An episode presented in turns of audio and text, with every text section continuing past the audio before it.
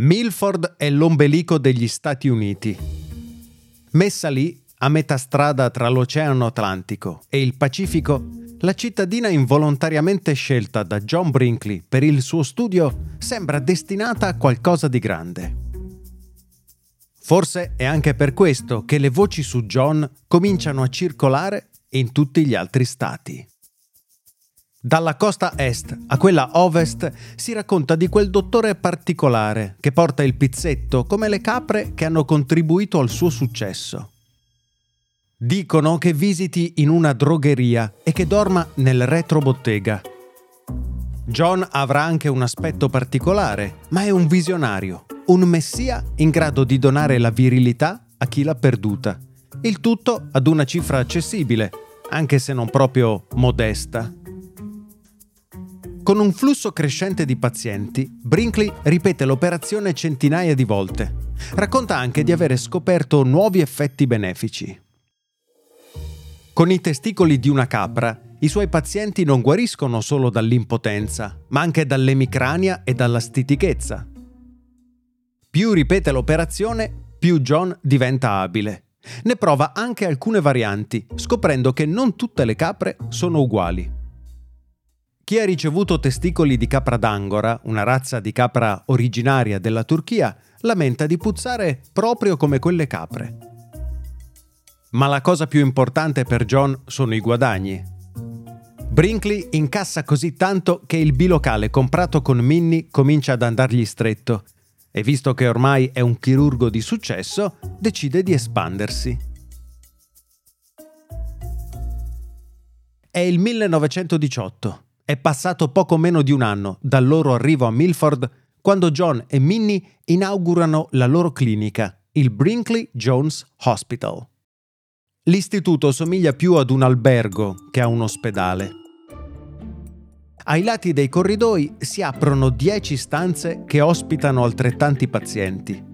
Le pareti sono abbellite con pannelli di mogano e legno di noce. Ogni stanza è diversa dalle altre Minnie ne ha curato personalmente l'arredamento. In una c'è una lampada su un comodino, in un'altra un quadro appeso. Ma a rendere davvero unico il Brinkley Jones Hospital è quello che si vede sporgendosi dalle finestre. Lì, contro una parete esterna dell'ospedale, c'è un piccolo recinto. Al suo interno, ignare di ciò che sta per accadere loro, pascolano serenamente alcune capre. Io sono Lorenzo Paletti e stai ascoltando La Soluzione, il podcast che racconta la storia del trapiantatore di gonadi John Brinkley.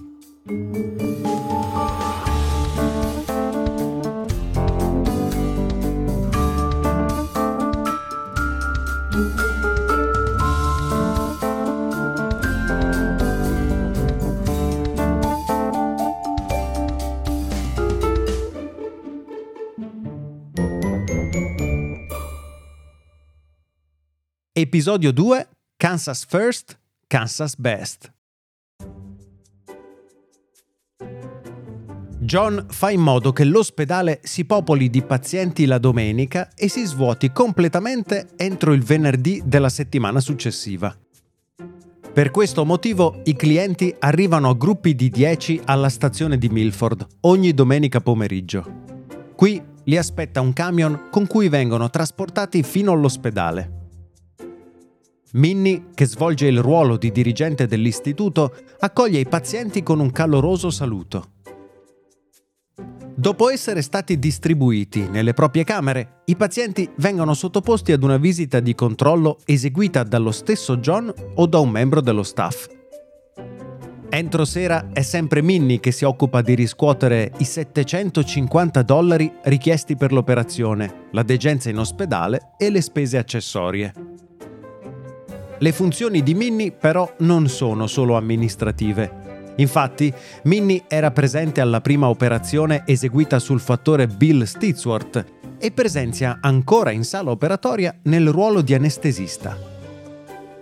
Tra i corridoi della clinica lavora anche suo fratello, Tiberius Jones, che dopo aver cercato fortuna con un proprio studio medico decide di unirsi all'attività di Brinkley.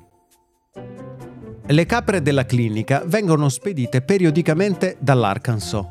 Prima dell'operazione ogni paziente può selezionare la capra da cui riceverà i testicoli. L'operazione di trapianto dura una decina di minuti, terminati i quali i pazienti possono tornare nelle loro camere. Indipendentemente dalle condizioni dei pazienti, il soggiorno alla clinica termina entro la fine della settimana. Probabilmente John non vuole che i pazienti appena operati si incontrino con il nuovo gruppo in arrivo la domenica seguente. Nei casi in cui è richiesta una degenza più lunga, i pazienti vengono spediti all'albergo di Milford, costruito e gestito sempre da Brinkley.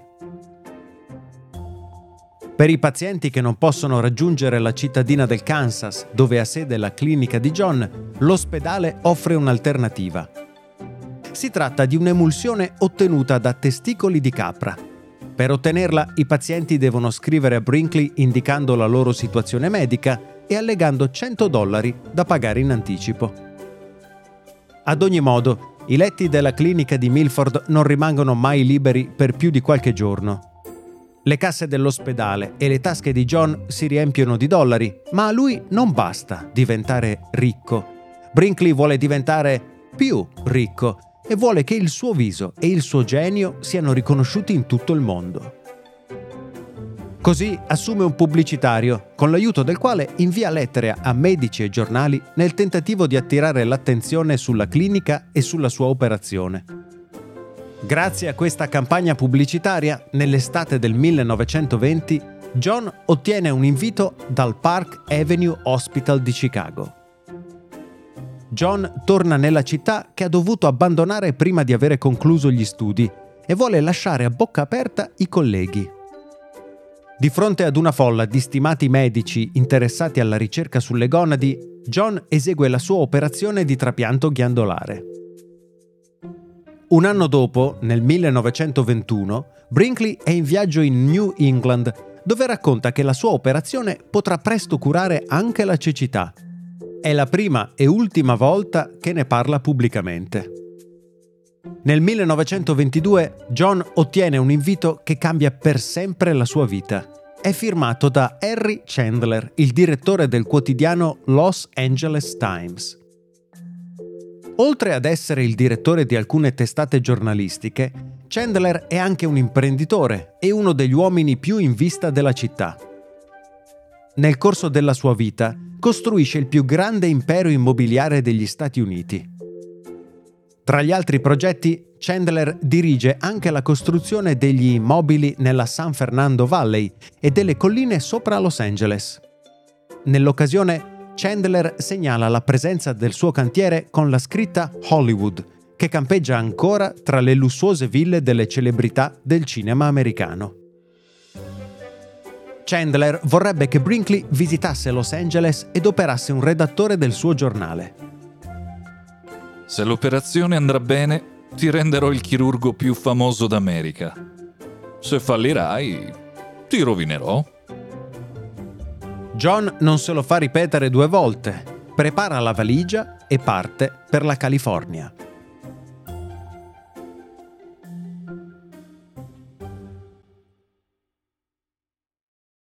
All'epoca Los Angeles è la patria dei ciarlatani. Commercianti di pozioni e chiropratici vendono i loro falsi miracoli agli anziani che hanno deciso di passare gli ultimi anni di vita in riva all'oceano. Grazie ai contatti di Harry Chandler, John ottiene una licenza temporanea. È valida per 30 giorni e gli permette di praticare medicina in California. L'operazione sul giornalista del Los Angeles Times si rivela un successo. Chandler ne è estasiato e porta Brinkley in trionfo.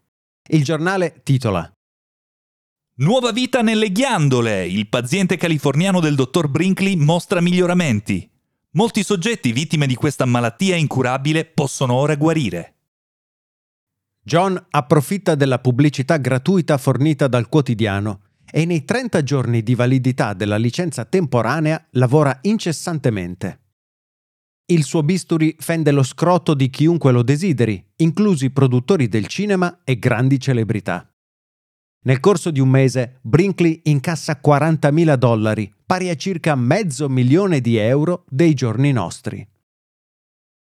I racconti delle sue gesta fanno il giro della città e attirano anche l'attenzione di Buster Keaton. Attore, regista, sceneggiatore e pioniere del cinema muto, Keaton riceve un Oscar onorario nel 1960. È considerato uno dei più grandi registi di tutti i tempi, ricordato soprattutto per le folli acrobazie che eseguiva personalmente. Nel suo film Cops, Keaton si prende gioco proprio dei trapianti di gonadi ovine come quelli eseguiti da Brinkley. Anche il primo paziente di John, il fattore Bill Stitsworth, gode di un momento di celebrità quando compare insieme al figlio, Billy, in un documentario dedicato al mondo dell'amore. Il film si intitola How Human Life Begins, come inizia la vita umana. Siccome il film parla anche di sesso, le proiezioni sono separate per uomini e donne e l'accesso ai cinema è vietato ai minori di 21 anni. Brinkley non è solo un genio della medicina, ma anche dell'imprenditoria. Lo dimostra la sua clinica di Milford, costruita dal nulla in meno di 12 mesi. Il successo ottenuto da John a Los Angeles è solo il primo di quel periodo. Ma per riconoscere il suo valore servono un commerciante o un imprenditore, come Chandler. Ecco perché la Camera di Commercio di Chicago gli chiede di trasferirsi lì, in città. Brinkley è al settimo cielo. La città da cui è dovuto fuggire dopo i suoi tre anni di studi lo rivuole indietro. In cambio, John vuole ripagare Chicago con quello che ha imparato e progetta di aprire una scuola di medicina tramite la quale condividere le sue scoperte rivoluzionarie. A mettergli i bastoni tra le ruote, però, c'è la American Medical Association. Fondata a Filadelfia nel 1847, l'associazione riunisce alcuni dei medici più illuminati degli Stati Uniti che sostengono l'applicazione del metodo scientifico alla medicina. All'inizio del Novecento, diverse scoperte stanno aprendo nuove possibilità alla pratica medica. Si comincia ad esplorare il mondo dei microorganismi. Louis Pasteur sviluppa tecniche di immunizzazione contro l'antrace, mentre Robert Koch rivela i bacilli che causano tubercolosi e colera. Vengono scoperti anche i batteri che provocano peste bubonica e difterite, mentre Willem Röntgen intuisce l'utilità dei raggi X. In quegli stessi anni, la American Medical Association si scaglia contro le cinque scuole mediche, omeopatica, allopatica, chiropratica, osteopatica ed eclettica. Però la diffidenza della gente comune verso i medici complica il lavoro dell'associazione. Mentre l'operazione di Brinkley spopola, la American Medical Association ha sede proprio a Chicago. Qui c'è anche la redazione del giornale di riferimento dell'associazione. Sulle sue pagine scrive Morris Fishbein, un giovane redattore che ha il pallino per la lotta contro i ciarlatani. Il suo scopo nella vita è sbugiardare i medici truffatori degli Stati Uniti. Fishbein critica duramente Arkansas, California e Connecticut, stati dove, a suo dire, è troppo semplice ottenere una licenza medica. Il clamore suscitato da Brinkley, prima a Los Angeles e poi a Chicago, attira gli interessi della American Medical Association e di Fishbein. Il giornale dell'associazione scrive che servono altre prove per considerare efficaci i trapianti di John e un grande numero di medici a Chicago appoggia il giornale. Brinkley è così costretto a ritirarsi a Milford. D'altronde, fa notare Fishbein, Brinkley non ha una licenza per praticare a Chicago e la sua laurea, poi, da dove arriva? Già, perché John la sua laurea l'ha comprata.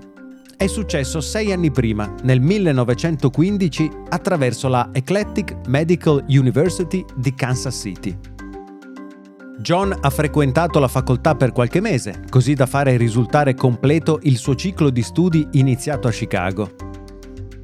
La laurea porta la firma del dottor Dade R. Alexander e permette a John di praticare medicina in otto stati, tra cui il Kansas, dove si trova Milford.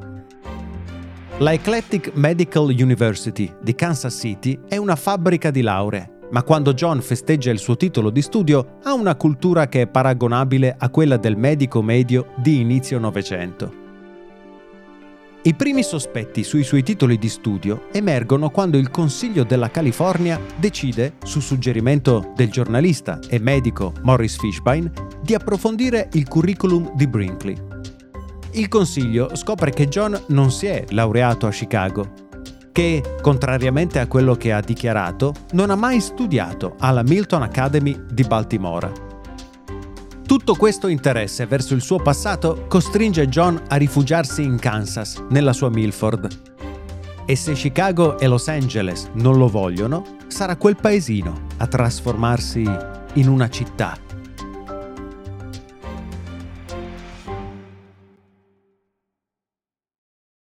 A Milford, John fa costruire marciapiedi e un sistema fognario, oltre ad un nuovo ufficio postale.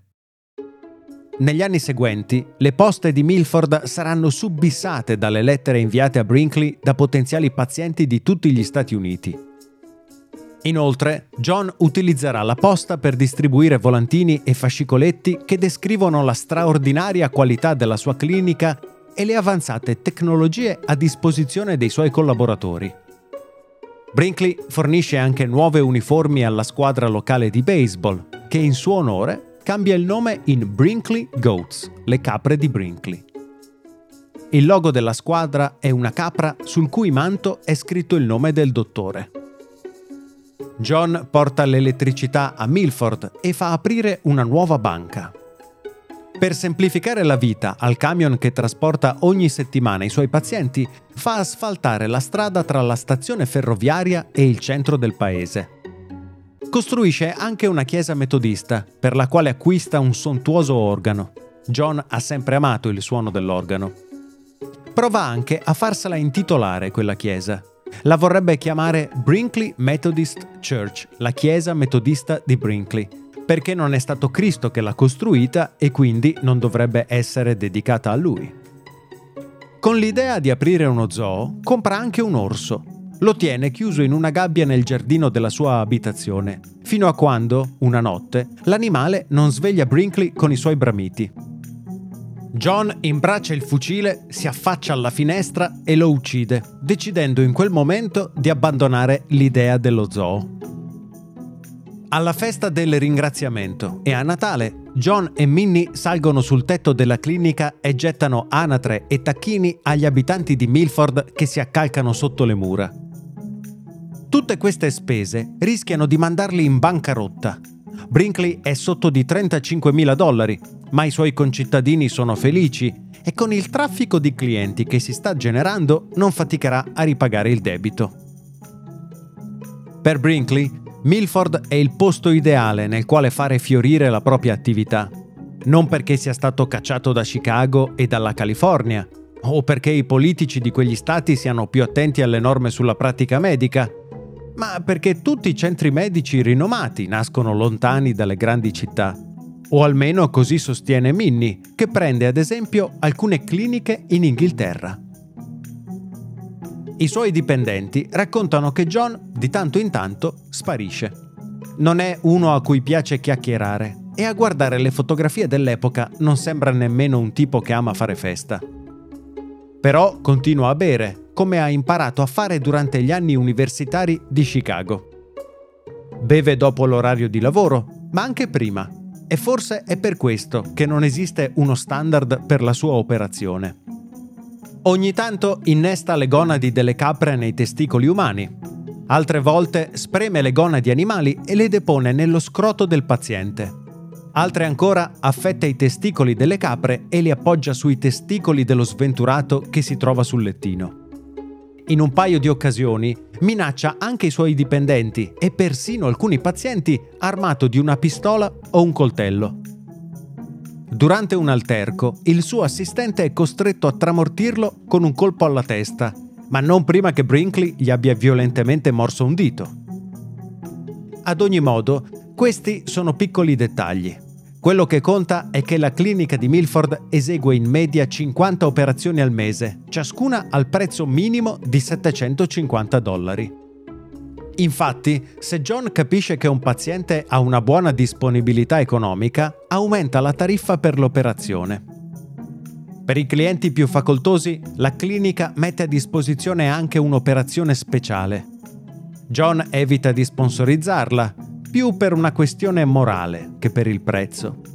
Si tratta di un trapianto da umano a umano. John ha un contatto con un medico penitenziario che gli fornisce freschi testicoli di condannato a morte. Questa operazione parte da 2000 dollari, ma Brinkley ne certifica la bontà. Le gonadi saranno pure e in salute e assolutamente prive di qualsiasi malattia. Garantisco anche che il donatore non abbia più di 35 anni di età, assicurando così delle gonadi forti e virili. John non tratta solo uomini. Dopo l'operazione conclusa con successo sulla moglie del suo primo cliente, Bill Stitsworth, Brinkley ha cominciato anche a trapiantare ovaie di capra nelle pazienti di sesso femminile. In un anno John incassa mezzo milione di dollari, pari a circa 7 milioni di euro dei giorni nostri.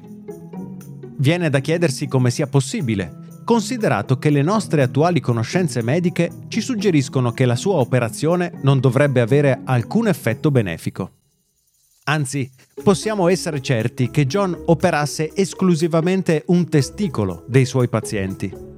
Se così non fosse stato, la maggior parte dei clienti della clinica di Milford ne sarebbe uscito sterile. Come si spiega allora questo successo? Si tratta solo di suggestione? Di effetto placebo? John sostiene che il 95% dei suoi pazienti sia soddisfatto dei risultati ottenuti dall'operazione. Curiosamente, quel 5% di soggetti insoddisfatti sono generalmente stupidi, o almeno così sostiene Brinkley.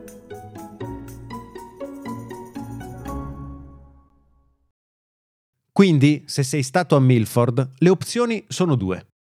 O l'operazione ha avuto effetto e allora sei intelligente, oppure non ha avuto effetto. In quel caso cerchi di non raccontarlo in giro per non passare da stupido. Spesso l'impotenza ha origine psicologica e non fisica ed è possibile che i pazienti trattati alla clinica di Milford guariscano non per l'operazione ghiandolare, ma per il potere della suggestione. Brinkley può curare i suoi pazienti dall'impotenza solo se loro si convincono che possa farlo davvero. Tanto maggiore è il successo di John, tanto maggiore la sua fama, tanto più i nuovi pazienti si aspetteranno di essere curati e tanto più efficace sarà la suggestione che farà loro credere di essere guariti grazie all'operazione. Com'è abitudine per i ciarlatani dell'epoca, Brinkley utilizza anche degli sponsor. Si tratta di pazienti che sono pronti a giurare di essere guariti dalle più diverse malattie grazie al trapianto ricevuto a Milford. La American Medical Association non sta a guardare. Sul suo giornale crea un'apposita rubrica per mettere in guardia i lettori. Sulla pagina a sinistra viene pubblicata la pubblicità originale del ciarlatano, con il testimonial sorridente che dice di essere guarito da una malattia. Sulla pagina a destra c'è una copia del suo certificato di morte, sopraggiunta per la stessa malattia. Ma i giornali non preoccupano John, anche perché sono una cosa del passato. Presto saranno soppiantati dalla radio. Durante il suo viaggio a Los Angeles, Brinkley è rimasto affascinato dal cantiere della radio di Harry Chandler, il direttore del Los Angeles Times, e ora ne vorrebbe una anche lui. Come possiamo spiegare il successo di Brinkley e della sua operazione? I suoi pazienti credevano davvero che ricevere i testicoli di una capra potesse in qualche modo ridare loro la virilità perduta? Per spiegare il meccanismo mentale che giustifica questa credenza, dobbiamo parlare di pensiero magico. Con questo termine si descrive il processo mentale che ci spinge a ritenere possibile qualcosa che non lo è. Civilizzati e figli della rivoluzione scientifica, crediamo di essere immuni a questi meccanismi, ma in realtà ne siamo vittime ogni giorno. Immaginate che io possegga una macchina in grado di creare copie perfette di qualsiasi oggetto. Potrei usare questa macchina per creare una copia esatta della vostra fede nuziale, identica all'originale in ogni dettaglio, dall'incisione con il nome del vostro partner ai graffi accumulati negli anni. Ora, immaginate che vi presenti le due fedi, l'originale e la mia copia, una di fianco all'altra, chiedendovi di scegliere quella che avete indossato al vostro matrimonio. Non ne sareste in grado, Dopotutto i due anelli non hanno alcuna differenza. Tuttavia, sarete comunque convinti che l'anello originale, quello che indossavate il giorno del vostro matrimonio, sia speciale e insostituibile, come se l'essenza di quel giorno fosse magicamente racchiusa in quel cerchio di metallo.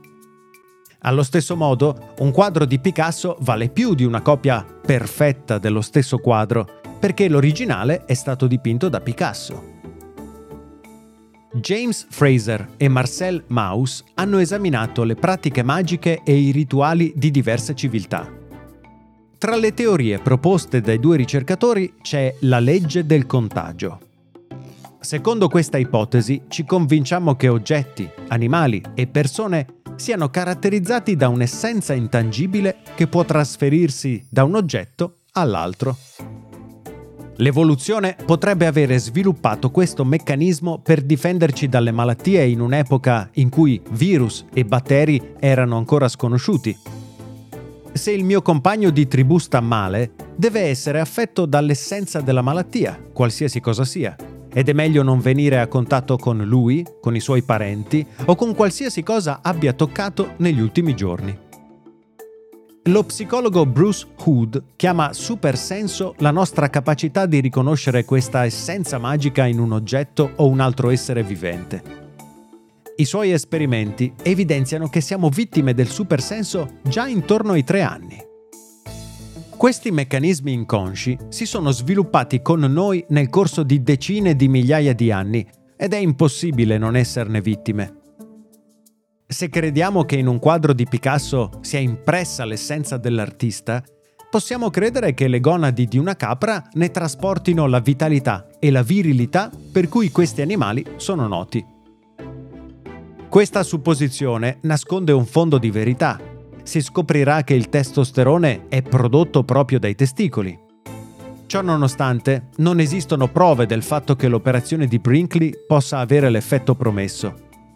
Il suo successo è dovuto alla superstizione secondo la quale ricevere i testicoli di una capra significa riceverne l'anima virile ed energica, racchiusa magicamente nelle sue gonadi.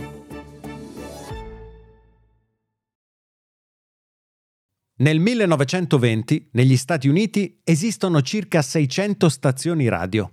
Nessuno però ha ancora capito a cosa serva la radio. Guglielmo Marconi l'ha inventata nel 1895, più di 30 anni prima. Da allora privati e governi hanno cominciato a riflettere su come utilizzarla. Nel 1910 il governo statunitense vara il Wireless Ship Act, una legge che costringe le imbarcazioni con più di 50 passeggeri a munirsi di una radio per comunicare dal mare. Anche il pubblico è affascinato dalla tecnologia ma la radio commerciale sta compiendo ora i suoi primi passi e le domande irrisolte sono ancora molte. Cosa vuole ascoltare il pubblico? Chi dovrebbe avere il diritto di trasmettere? E chi pagherà per le trasmissioni? John vorrebbe rispondere a queste domande, ma prima ha bisogno di un trasmettitore. Nel 1923 Brinkley ottiene l'approvazione a trasmettere dal Dipartimento del Commercio. L'estate di quello stesso anno, John affida la costruzione della sua stazione radio al giovane James Weldon. Oggi Weldon è considerato uno dei pionieri delle trasmissioni radio. Brinkley lo assume quando è ancora un ragazzo, ma Weldon ha davanti una carriera stellare. Nel 1942 sarà ufficiale di guerra e dirigerà lo sviluppo dei sistemi di radiotrasmissione di esercito, marina e aeronautica degli Stati Uniti. Nell'estate del 1923, Weldon progetta e costruisce l'impianto di trasmissione per la radio di Brinkley. Il pezzo forte è una torre, alta 30 metri, che riempirà l'etere con le trasmissioni di John. Oltre alle licenze per la trasmissione, il Dipartimento del Commercio assegna anche una sigla ufficiale a ciascuna radio. Quella di Brinkley riceve la sigla KFKB. A partire da queste quattro lettere, John si inventa un acronimo.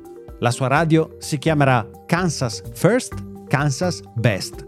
Kansas il primo, Kansas il migliore. A malincuore, Brinkley non può seguire personalmente la costruzione della radio. Ci sono dei pazienti che lo aspettano in Asia. Il dottor Thompson è originario di Kansas City, ma si è recentemente trasferito a Shanghai. Thompson ha sentito parlare dei successi di Brinkley in America e si è offerto di organizzare un tour medico che permetta a John di operare personalità di spicco dall'altra parte del mondo. In cambio, Thompson vuole metà del guadagno di Brinkley. In Cina, John opera il presidente della Banca di Pechino. Poi si sposta a Saigon per visitare una colonia di eunuchi, prima di circoncidere il presidente del Siam a bordo di una nave nello stretto di Malacca.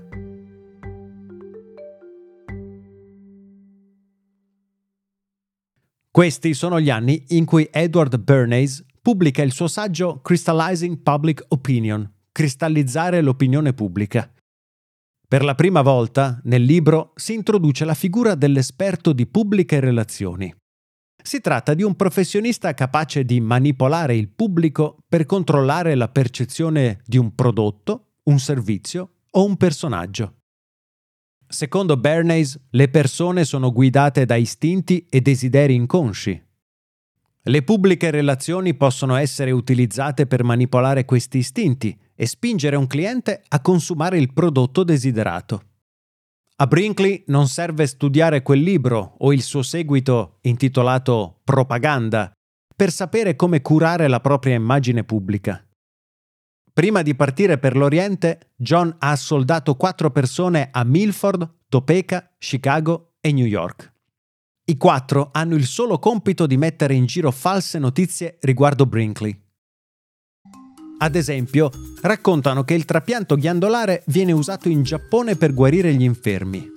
Dicono che Brinkley è l'unico medico che sia riuscito ad eseguire con successo un trapianto di occhi, o che il valore delle capre è alle stelle a causa della richiesta generata dall'operazione di John.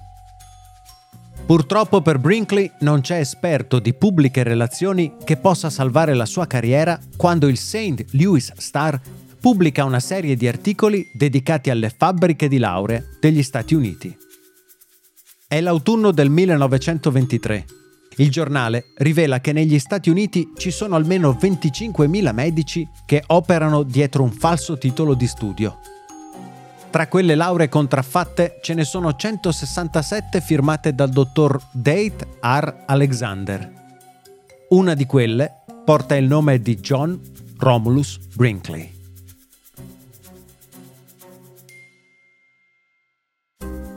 Nel prossimo episodio, Brinkley rivoluziona la telemedicina con un programma radiofonico che lo rende milionario curando i pazienti da remoto.